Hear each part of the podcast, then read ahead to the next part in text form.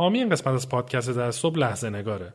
احتمالا خیلیاتون لحظه نگار رو مدت هاست می‌شناسین و پخش زنده و بازپخش رویدادهای مختلف اونجا دیدین. اما لحظه نگار به تازگی سرویس وبینار هم اضافه کرده. یعنی از این به بعد هر نوع رویداد و کلاس مجازی و جلسه ای که داشته باشین می‌تونین توی لحظه نگار برگزار کنین. غیر از سادگی کار با لحظه نگار، قیمت گذاری اونم با سرویس های دیگه متفاوته. فقط کافی یه اشتراک خریداری کنین تا دیگه نگرانی بابت طول جلسات و تعداد شرکت کننده ها نداشته باشین.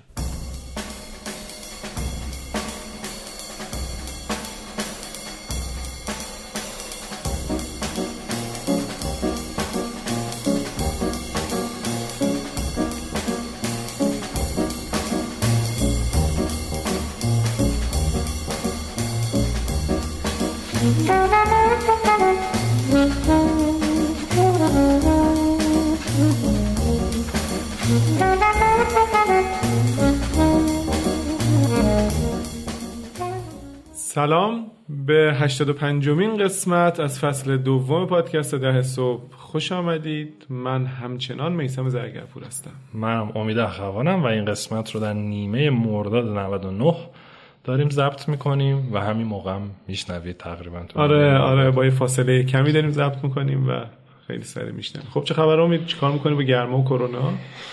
هیچ خونه زیر کولر کار می‌کنه. الان البته مجبور شدیم به خاطر اینکه ضبط بکنیم کولر رو خاموش بکنیم. امیدوارم یاد خاطره استودیو شنوتو برامون زنده نشد چون خیلی گرم بود دیگه. آره. خب میسن امروز چی داری برامون؟ آقا ما امروز داریم پا می‌کنیم تو پای کفش شما استاد. یه مقدار می‌خوایم راجع به رشد حرف بزنیم. راجع به چیزی که خلاصه همه از تو شنیدن. من واقعا معذرت خواهی می‌کنم. از خود حضرت عالی از هواداران استاد من معذرت خواهی می‌کنم. آره. اینجوریه. واقعیتش اینه که من یه مقاله داشتم میخوندم اخیرا برای کاری و به یه چیزی برخورد کردم به یه مطالبی برخورد کردم که فکر کردم خیلی جالبه تو پادکست بگیمش. اینو برای امید فرستادم و بعد توی مروری کردیم با هم دیگه و گفتیم که چقدر جالب. انگار که یه جورایی جمعبندی خیلی از حرفاییه که ما البته بیشتر امید و البته مهمونامون توی این حوزه زدن. و خوبه که حالا که تقریبا دیگه اواخر فصل دویم صدای دست و جیغ و کف و هورای مخاطبان یه مقداری یه جنبندی بکنیم راجع به رشد و یه مقداری چالش هایی که شرکت های یا استارتاپ های در حال رشد سریع باهاش مواجه میشن و بگیم از روی این مقاله بگیم که در انتها اسمش رو میگیم و خیلی رفرنس معتبری هم هست. آره. من ببخشید استاد من فقط روخانی می‌کنم مقاله رو. شما هر جای دیدین که اوشون اشتباه گفته بفرمایید. من فکر کنم چهار تا محور داشت مقاله رو. آره مقاله به طور کلی در مورد چالش های شرکت هایی بود. حالا اون به اسم فرمز اومده بود گفته بود. در مورد چالش های شرکت هایی که درگیر رشد سریعن و اومده بود چهار دسته چالش رو برای این تیپ شرکت های مطالعه طولانی مدتی کرده بود رو تعداد زیادی شرکت. چهار دسته چالش رو برای اینا شناسایی کرده بود. یک گروه اولیه چالش ها چالش هایی بود که مرتبط با اندازه اون شرکت بوده. اندازه خلاصه خود همون تغییر سایزه که حالا خیلی هم مهمه که بدونیم که اصلا تعریفی که داریم از رشد سریع چیه؟ من خب راجع به رشد سریع مخصوصا بعد از پادکست خیلی علاقه شدم مطالعه کردم. توی فضای آکادمیک واقعا قسمت عمده چیزی که در مورد رشد سریع میگن مربوط به تعداد نیرو انسانیه. دقیقا همون چیزی که خیلی از افرادی که ما باشون مصاحبه کردیم شاید بدون اینکه مثلا background آکادمیکه این موضوع رو بدونن بهش مراجعه می‌کردن. یعنی به نظر میاد که قسمت قابل توجهی از هم ویژگی های مرتبط با رشد سریع هم چالش های مرتبط با رشد سریع برمیگرده به تغییر اندازه نیروی انسانی و نه الزاما تغییر اندازه که توی فروش و sales و marketing و این اتفاق میفته به نظرم البته یکی از فاکتوراست خب الان در واقع یه سری هستن اینو میشنون میگن که خب پس ما میایم همجور پول میریزیم آدم استخدام می‌کنیم میگیم رشد کردیم که خب این لزوما بنی رشد نیست و این حرف درسته. ولی عموما با فرض این که ما علکی نیرو اضافه نمی کنیم و داریم بسته به نیازمون آره بسته به نیازمون و واقعا داریم سعی می‌کنیم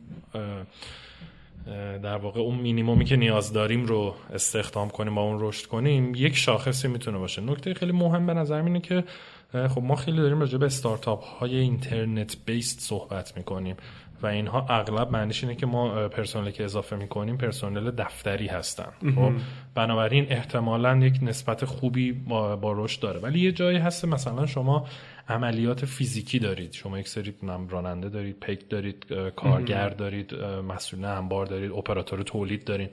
اونجا ممکنه این معادله عوض شه. یعنی شما ممکنه یه عالم آدم عملیاتی دارید ولی لزوما اونقدر رشد نکردی. یعنی شاید یه شرکتی که عملیات فیزیکی داره 50 نفرش معادله شرکت 25 نفره یه درسته. چیزی بشه. درسته. کاملا درسته. اون هست و به نظرم یه سری استارتاپ ها می‌بینیم دیگه. واقعا با تعداد نیروی خیلی کم یه محصول خیلی خوبی دارن بزرگ شدن لانچ کردن. یعنی پس می‌خوام بگم که این قانون چیز نیست بگیم لزوما. ولی عموما یه فاکتور مهمی اما اون حرفی که زدی خیلی حرف درستی. یعنی پیچیدگی هی زیاد میشه. قطعا اینو فکر کنم همه روش توافق داریم که با زیاد شدن تعداد نیروی انسانی پیچیدگی بله هم بسیار میره بالا. هم پیچیدگی های عملیاتی هم پیچیدگی های مرتبط با اچ آر دیگه. یعنی بله. مثلا هم سازماندهی اینها هم به هر حال منیج کردنشون و مدیریت کردنشون و اینا.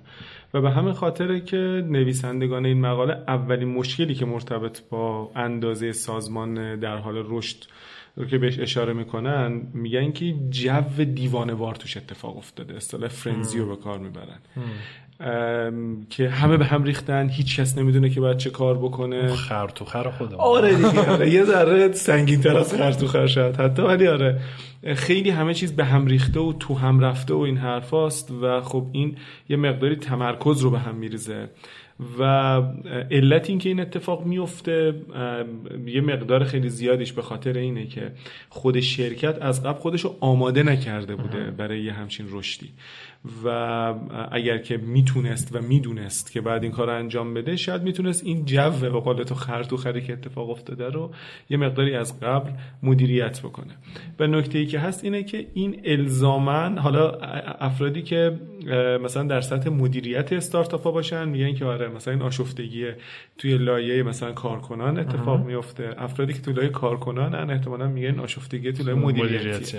ولی مطالعه که انجام شده میگه که نه این در هر دولایه هم مدیریتی هم کارکنان داره اتفاق میفته و این باعث میشه که اون آدم هایی که دارن این سازمان با رشد خیلی سریع رو می‌خوان بیان و مدیریت بکنن احتیاج داشته باشن به مهارت های مدیریتی متفاوتی نسبت به مهارت هایی که از قبل داشتن. من همیشه اینو مثال می‌زنم. فکر می‌کنم این مثالیه که شاید تا ته قضیه رو توضیح بده. شما وقتی که برای خونتون می‌خواین غذا درست بکنین مثلا برای چهار پنج نفر این یه مجموعه مهارت غذا درست کردن می‌خواد. وقتی که میشه یه مهمونی مثلا 20 25 نفره یه مهارت دیگه می‌خواد. وقتی که میشه مثلا یه عروسی 500 نفره این یه نوع مهارت دیگه می‌خواد. وقتی که میشه یه هیئتی که مثلا می‌خواد به 5000 نفر غذا بده این یه مهارت دیگه می‌خواد. آدمی که مثلا برای 5000 نفر غذا میپزه شاید الزاما نتونه برای 4 نفر توی خونه غذا درست بکنه و برعکس.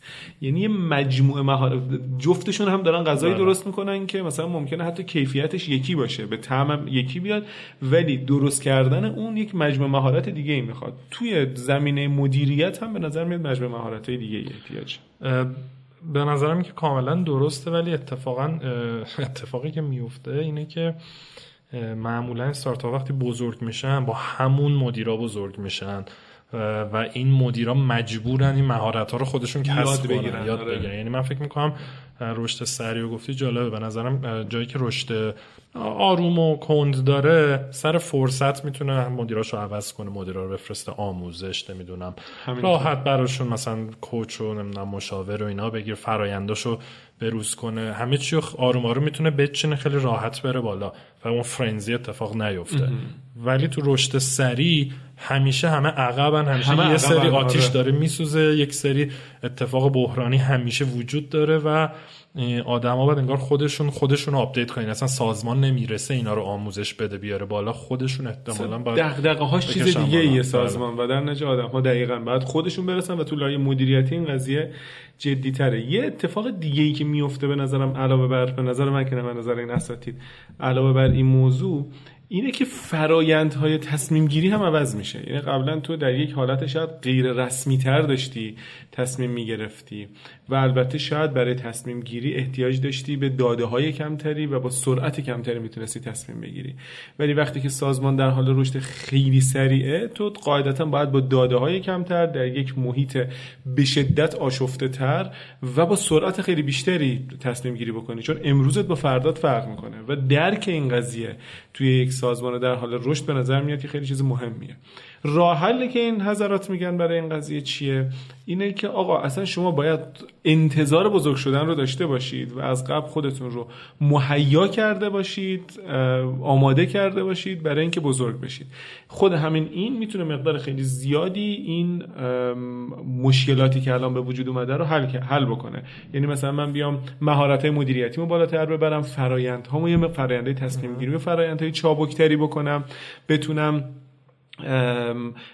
خلاصه از قبل آدم ها رو آماده بکنم برای اینکه ممکنه که جو آشفته بشه. انگار که من سوار یک کشتی هستم دارم طوفان رو از دور می‌بینم.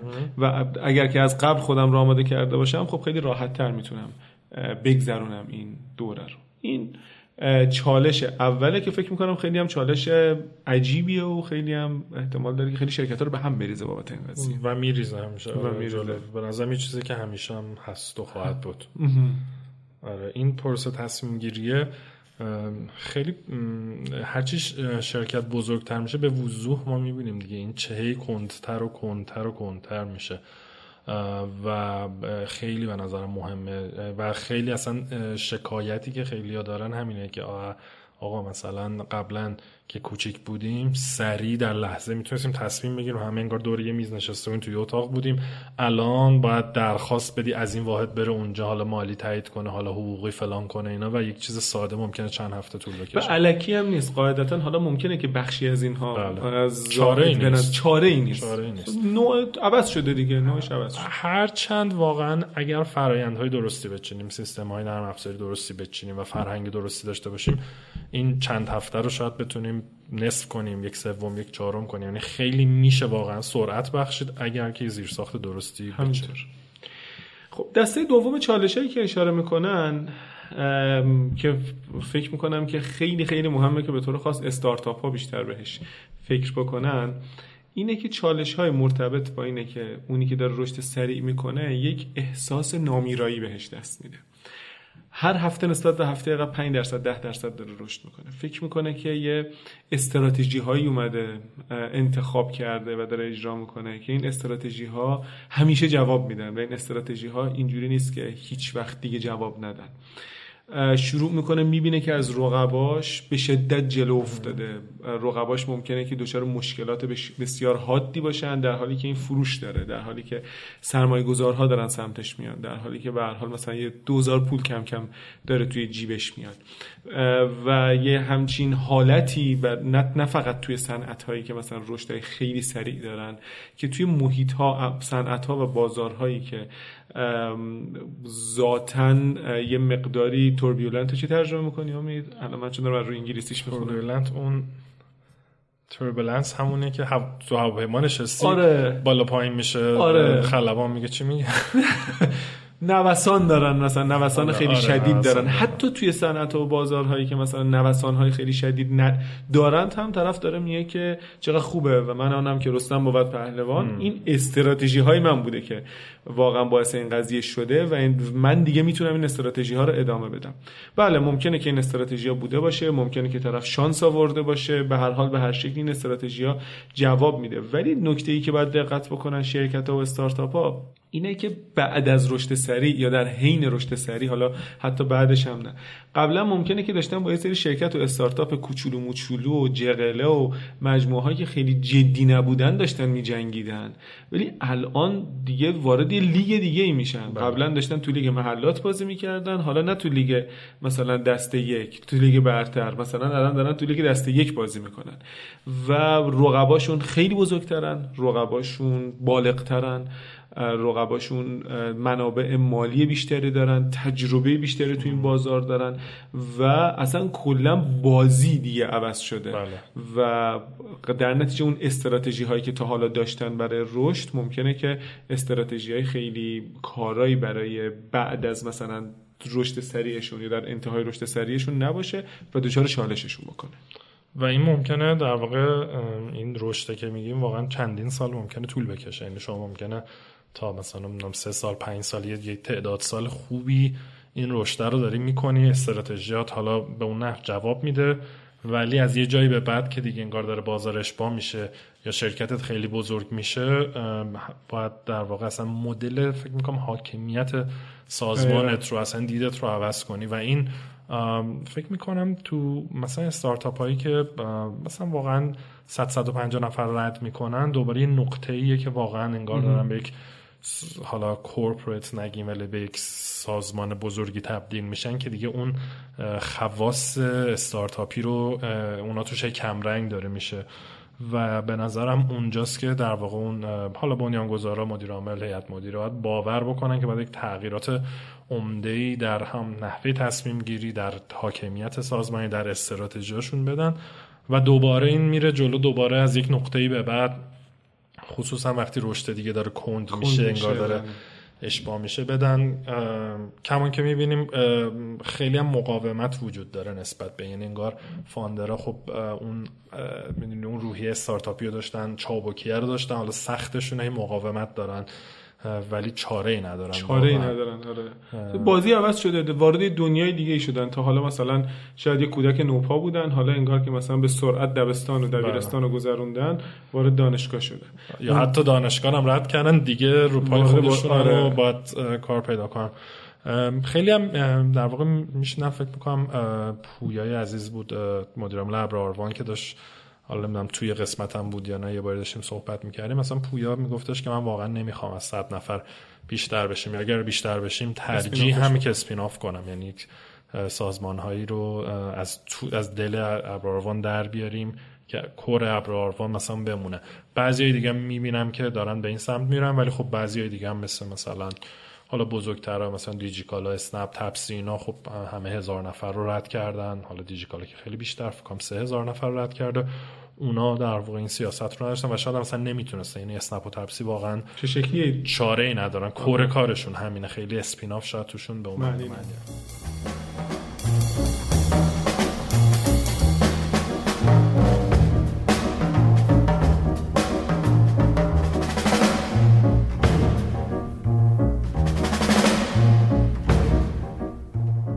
حامی این قسمت از پادکست ده صبح پاکته. پاکت یه سرویس ایمیل marketing ایرانیه که امکاناتی مثل ارسال ایمیل های marketing ی اتوماسیون و SMTP رو به شما میده. شما می‌تونید ارسال SMS و push notification هم داشته باشید و از این امکانات برای افزایش بازدیدتون استفاده کنید. علاوه بر این تیم پاکت توی تمامی این پروسه ها شما رو همراهی می‌کنه. کاله، آسیاتک، ایرانسل، مودیسه، بانیمود و اسنپ از برندهایی هستند که به پاکت اعتماد کردند.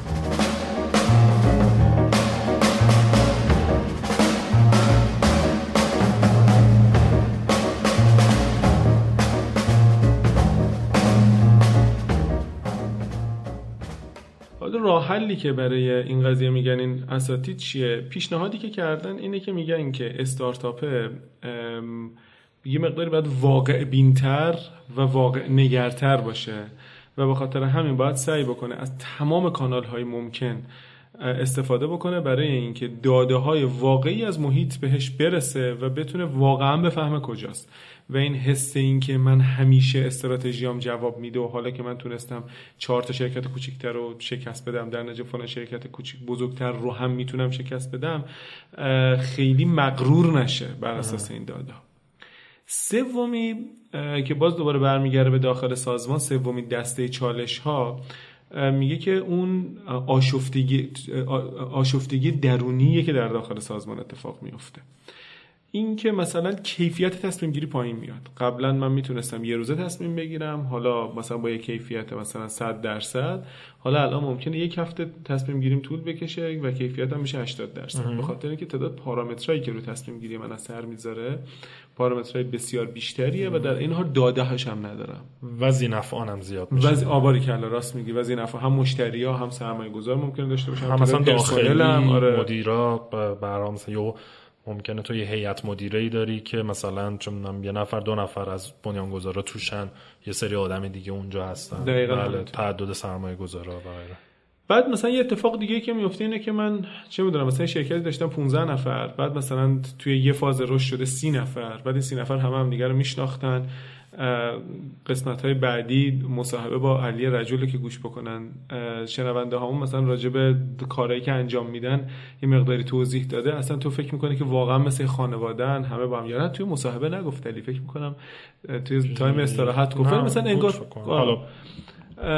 همه با هم توی یه چیزن همه با هم توی یه انگار که خانوادن همه همدیگه رو می‌شناسن و اینا. بعد یهود ظرف یه مدت زمان کوتاهی تعداد بسیار زیادی آدم میان. که این آدم ها نه تنها خودشون با هم غریبن که با جدیدی هم غریبن بله. بعد قدیمی ها مثلا فرهنگ سازمانی فرهنگ داره عوض میشه دیگه به خاطر اینکه الزامات و اقتضاعات سازمان عوض شده قدیمی ها به یه چیزایی عادت کرده بودن و جدیدها یه فرهنگ دیگه رو از بیرون دارن میارن که مقتضای این شرایط فعلی بین اینها ممکن اختلاف اتفاق بیفته. قدیمی جدیدها میگن که آقا مثلا طرز تفکر شما الان به این شرایط فعلی نمی‌خوره. قدیمی ها میگن که آقا یاد روزای گذشته به خیر چقدر خوب بود که همون مثلا 20 نفر 30 نفر باقی میموندیم. و این باعث میشه که اون همگونی که قبلا توی سازمان بوده و احتمالا خیلی هم باش حال می‌کردن و نمی‌دونم همه مثل خانواده ما همه دوستیم و هم از احوال هم خبر داریم به هم بخوره. و این چیزی بوده که مکرر آدم هایی که باشون دوستانی که باشون مصاحبه کردیم به همون آره و همین عدد سیه یعنی من فکر می‌کنم سی سی و پنجه سی سی و پنجه چندین نفر گفت گفت آره. جالبه خیلی جالبه قشنگ یه کیس توی به نظرم ایران ممکنه جاهای دیگه مثلا جای دیگه دنیا متفاوت باشه ولی گفتم بعد از طرف دیگه اینقدر فشار زیاد میشه به خاطر اینکه همیشه کار هست و نیرو کمه و دی علت اینکه نیرو کمه اینه خب خیلی وقتا منابع برای جذب نیرو نیست. آدما ممکنه که خسته بشن و ببرن اصطلاحا برنات بشن. و این کار رو خیلی خراب بکنه. یعنی مثلا طرف هم فکر می‌کنه که اون شرکت خوبی که داشته از دست رفته. هم دیگه انگار که شرکت از دستش در رفته. هم انقدر کار زیاده که دیگه نه به خانوادهش می‌رسه بله. نه هیچی نه به روابطش می‌رسه. و این باعث آشفتگی و به هم ریختگی داخل سازمان میشه. راحلایی که پیشنهاد کردند نویسندگان این مقاله یه راحلش راحل خلاصه عملا شاید مکانیکیه. میگه که مثلا سعی بکنید که تیم های غیر متمرکز تسک محور یا فعالیت محور داشته باشید. که البته فکر می‌کنم اینو خیلی نمیشه به عنوان یه نسخه واحد برای همه بله. پیچید. ولی خب اینم راه حلیه. یعنی سعی بکنی که مثلا اوکی تیم 20 نفره درست بکنی. این تیم 20 نفره با همدیگه ارتباط داشته باشن و مثلا اونا اون فرهنگ سازمانی رو داخل خودشون نگه داشته باشن.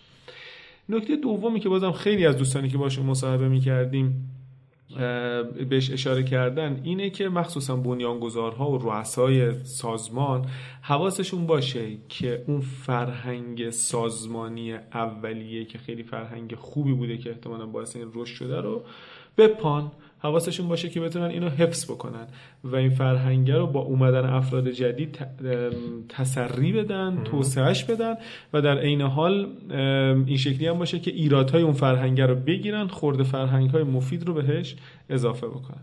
و موضوع سومی که به نظر خود من خیلی جالب اومد اینه که نقش کلیدی رو توی کل این فرایند مدیران میانی دارن. خیلی جالبه. خیلی جالبه آره. یعنی نه استف و پرسنلی که مثلا کارهای معمولی تر رو دارن انجام میدن پرسنل عمومی سازمان و نه مدیران ارشد مدیران میانی دارن. فکر می‌کنم شاید به خاطر این باشه که مثلا مدیر میانی احتمالاً باز دوباره با همون 20 نفر در ارتباطه. ببین اون وقت تو یه عالم مدیر میانی داری که انگار نخ تسبیح سازمان به نظرم واقعا دست ایناست یه جورایی آره، یعنی همینطور. اینا دارن میگردونن هم با بالا ارتباط دارن هم با پایین در واقع و اتفاق عجیبی که من خیلی می‌بینم خصوصا تو ایران میفته اینه که حالا به علل مختلف که شاید خارج از این قسمت باشه. این مدیران می... مدیران میانی که کیفیت خوبی داشته باشن خیلی سخت پیدا میشن. خب؟ یعنی ما اغلب می‌بینیم که مثلا دو سه تا فاندر بنیانگذار دور هم جمع میشن آدمایی که آدمای قوی هستن می‌تونن جلو ببرن. بعد تو آدم در واقع انتری لول مثلا در حد کارشناس نه متخصص چیش اینا به نسبت راحت می‌تونی پیدا کنی چون خیلی کوالیفیکیشن عجیبی نمی‌خوای. اون گپ وسط پر کردنش بسیار سخته. یعنی اغلب من می‌بینم واقعا همه در به در یک سری مدیری که اون وسط بتونن در واقع تصمیم بگیرن خوب مدیریت کنن ببرن جلو با مینیموم در واقع زمان گرفتن و کمک گرفتن از مدیر ارشاد خودشون بتونن اون تیکه کارو ببرن جلو مدیریت کنن. و فکر می‌کنم خیلی مرتبط با استارتاپ ها اینا نیست. شرکت بزرگ هم در بله. قضیه یکی از مهمترین مشکلاتش اینه که مدیر میانی خوب احتمالاً یه جایی داره کار می‌کنه و قطعا بعد جذابیتی براش ایجاد بکنه اونا هست. بعد ما حالا مدیرای ارشد خیلی قوی حالا اعتقاد شخصی اونقدر تو ایران شاید نبوده یا نیست. حداقل در راجب استارتاپ ها که بخوایم صحبت بکنیم تازه ما داریم نسل اول استارتاپ هامون دارن بالغ میشن. و اینان که در واقع مدیرای ارشد اینان که مدیرای میانی رو تربیت می‌کنن و اون مدیرای میانی پایین تر در این انگار تازه اول داستانه که دقیقا همینطور. و نهایتا هم دسته چهارم و آخر چالش ها اون چیزیه که ممکنه خیلی ها به نظرشون دسته اول بیاد. اون هم نیاز خیلی خیلی زیاد و شاید بعضا غیر طبیعی و افراطی به منابع و خب قاعدتا یکی از مهمترین منابع منابع مالیه اصلا اینا تشنه منابع مالی هن. ولی یه چیزی که به نظر میاد که خیلی مهمه برمیگرده به تمام اون چالش قبلی به تمام این که من مشکلات داخل برام به وجود میاد فرهنگ سازمانی رو باید حفظ بکنم آدم ها کم کم دیگه دارن می‌برن و این حرفا. نیازیه که دارن به دلگرمی و روحیه دادن و اینم باز برمیگرده به اون فرهنگ سازمانیه. یعنی من اگر که نیاز به منابع دارم الزاما فقط مربوط به منابع مالی نیست. به سایر انواع منابع هم هست. یکی از این منابع اون دلگرمی و روحیه‌ایه که باید اصطلاح مورال به کار می‌بره. اون وسط باید وجود داشته باشه. آره خب منم زمانی که داشتم. روحی آره ترکیب روحیه و انگیزه انگیزه و ایناست آره. موراله آره. موراله آره. مورال که میشه اخلاق مورال میشه اخلاقی. مورال آره. فکر ایداره ایداره آخرش آره. آره. و اینم خیلی اهمیت داره که نمی‌دونم چقدر شرکت های در حال رشد به این فکر می‌کنه. ببین به نظرم فکر شد می‌کنن نمی‌رسن. انجام در قبالش می‌کنن. البته مثلا در واقع حالا مثال زدی علی رجول که در واقع قسمت بعد باش مسابقه کردیم. خب خیلی مانور دادن خیلی زحمت کشیدن. رو این جزو فکر می‌کنم تو مسابقه که ما کردیم جزو مثلا سه تا یا پنج تایی یعنی که واقعا وقت گذاشتن. مثل ابراروان هم همینطور بود. حالا چون با مزه اسم اینا داره میاد. ولی خب بعضی جاهام نه اونقدر رو این تمرکز نکردن شاید سرعت بالاتر رو انتخاب کردن شاید اولویتشون نبوده و هر دو هم جواب داده تهش. یعنی تو آره. نمی‌تونی بگی که مثلا یه جایی که خیلی تمرکز نکردن جواب نداده ولی به هر حال قطعا همه ترجیح میدن تو شرکتی کار کنن که فرهنگ بهتری داره.